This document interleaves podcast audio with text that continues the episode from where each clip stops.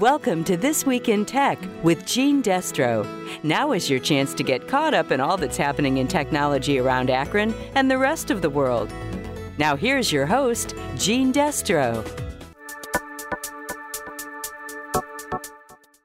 Back when I was a kid, I used to love watching futuristic TV shows like The Six Million Dollar Man, starring Lee Majors, and The Bionic Woman, starring Lindsay Wagner. Their characters were surgically enhanced with high tech whiz bang body parts that were way cooler than regular body parts, and, of course, allowed our heroes to perform feats of superhuman strength and agility.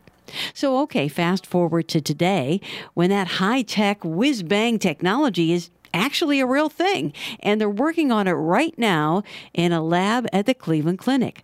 Dr. Paul Marasco is the director of their laboratory for bionic integration, and he tells us they developed a hand and arm that sounds so amazing it could be science fiction, but in actuality, is pretty darn close to becoming a real product in the not too distant future. Is this something that people wear all the time? Is it actually grafted onto their arm, or is it something they take on and off? How does this work? It's actually something that they take on and off. The really interesting part of the arm system that we built is that it really fits into the package of a, of a regular prosthetic limb.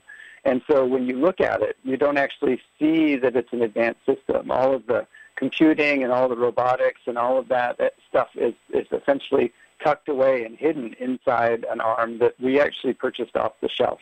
And then the neural machine interface that these individuals have, that's a surgical neural machine interface. And they've had their, their limb nerves after their amputation redirected to new skin and muscle sites.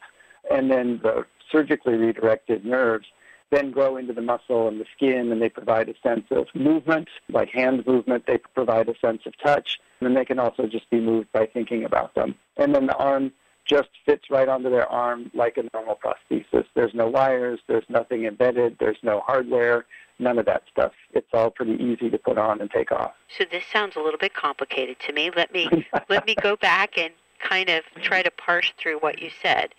It looks just like a regular prosthesis. I got that part. But then you said there was a surgical component. So tell me about the surgery that the people undergo and then how do you go from having surgery to being able to control this device with your mind? So the surgery is called targeted reinnervation, and it was developed about 15 years ago in Chicago. We work with a group that's in Alberta, Canada, and they have a surgical reinnervation program. And then we also have individuals that we've worked with for years from Chicago. And essentially, the way it works is that after you've had an amputation, your limb nerves that used to connect to your hand and arm are still there. They're just not doing anything. And so what the surgeons can do is then essentially take those out and reroute them to new muscles and skin that are left after the amputation, essentially muscle and skin that isn't really doing anything because it's no longer connected to the arm. And then after the surgeons move those nerves over, the nerves grow into the muscle and grow into the skin. And then when you touch places on their skin, they feel the touch on their fingers, not on their arm.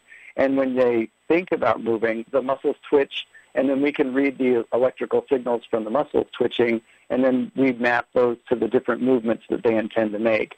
And then the really interesting part about this is the signals for the muscles, the sensation that you used to have for your muscles moving. We can actually activate that as well. And so when these individuals move their hand, we can turn on a robot that provides them with essentially an illusion of hand movement, a perceptual illusion of hand movement where they feel their hands moving through space. Hence, all of these pieces are actually connected together and run simultaneously. So they think about moving, they feel touch from their fingers, and then they feel the movement of the hand as it moves into different hand positions. So, two questions. First being, does this have something to do with artificial intelligence? Is that part of this?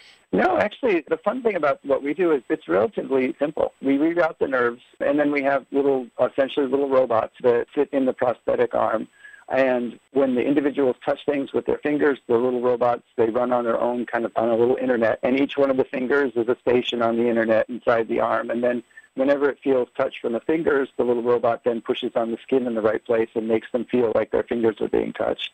And every time they move their hand, another little robot vibrates down into their muscles on their arm. And that's what gives them that sense of hand movement.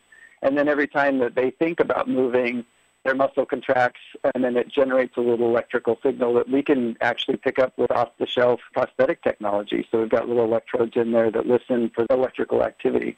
So there's no real machine intelligence and no artificial intelligence. It's all relatively straightforward. But the neat thing about it is that these individuals feel that movement and feel that touch as though it's actually their hand. It's reactivating the hands that, or the nerves that used to connect to the hands, and they interpret that as being their hand and their movements. That sounds really interesting to me, which brings up the second point. One of the things I've always heard that's one of the more unfortunate aspects of amputation is that people have this sense of still having a ghost limb, like the limb is no longer there, but they can still feel it. So, is this invention kind of built on that idea that they can still feel things, but now there really is something they can feel with that phantom limb? Yeah, I mean, I think that's a really insightful way of putting it. You know, the phantom limb and their actual, because it, it's actually the nerves that used to connect to their hands and arm, those kinds of coexist together. We find that when you touch them on their reinnervated skin, they interpret that. They, you know, that is that's their hand. They feel they're feeling the touch that used to be in their hand, and they just feel it in a different place. Same thing with the movement, and then same thing with the intent to move. So they think about moving, and they just think about moving in a normal way, and the, the robotic prosthesis responds accordingly. So that's really interesting, the idea that they can think about movement, and then the movement happens. And, and all of that happens because the nerves that connect to that part of the brain have been rewired. Is that right? That's exactly true. And then the other piece of it, right? So the study that we published, the arm itself is actually a really small part of the whole study because the real technological advancement that we did is we built a series of functional metrics, essentially tests. They're advanced tests that are actually every bit as advanced as the technologies that they're testing. And they really show us how the brain and the nerves react to having an arm that's connected appropriately. So essentially, when the whole system is connected and everything works and it feels intuitive and it moves intuitively, then their brains automatically essentially revert to sort of the way that it worked before their amputation. Essentially, they, they work like someone who doesn't have an amputation instead of someone who's using a prosthesis. Okay, so obviously the, the next question is how soon will people who have had amputations be able to use this technology? The timeline's actually it's getting pretty close. So, you know, the, the surgeries themselves, this particular surgery that we've been talking about is starting to be done in more centers, uh, in more places. There's different medical centers that are adopting it.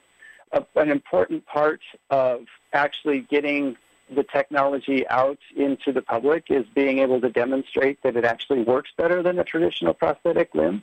And so a huge step forward for us being able to say to clinicians and to payers and to insurance companies that, that these devices really do work much, much better than a traditional prosthetic is actually the system of functional metrics that we built because we can definitively say, yes, this actually works in a way that's different than a normal prosthesis and it helps you in ways that we didn't anticipate or that you wouldn't normally anticipate.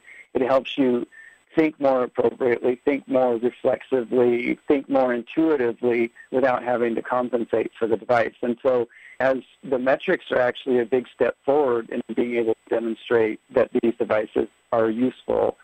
And the nice thing about them is that they're not, we didn't build the metrics just for our system. Our metrics actually can engage with any sensory motor upper limb deficit. So anything from different prosthetic systems to different types of prosthetics to stroke to limb damage or to nerve damage to any kind of deficit. That was Dr. Paul Marasco. He's the director of the Cleveland Clinic Research Foundation's Laboratory for Bionic Integration. You can read more about his new invention in the journal Science Robotics, as well as at newsroom.clevelandclinic.org. And that's it for now. Stay happy and healthy, and we'll see you again next week. That was This Week in Tech with Gene Destro. Tune in next week for more tech news on 93.5 1590 WAKR and WAKR.net.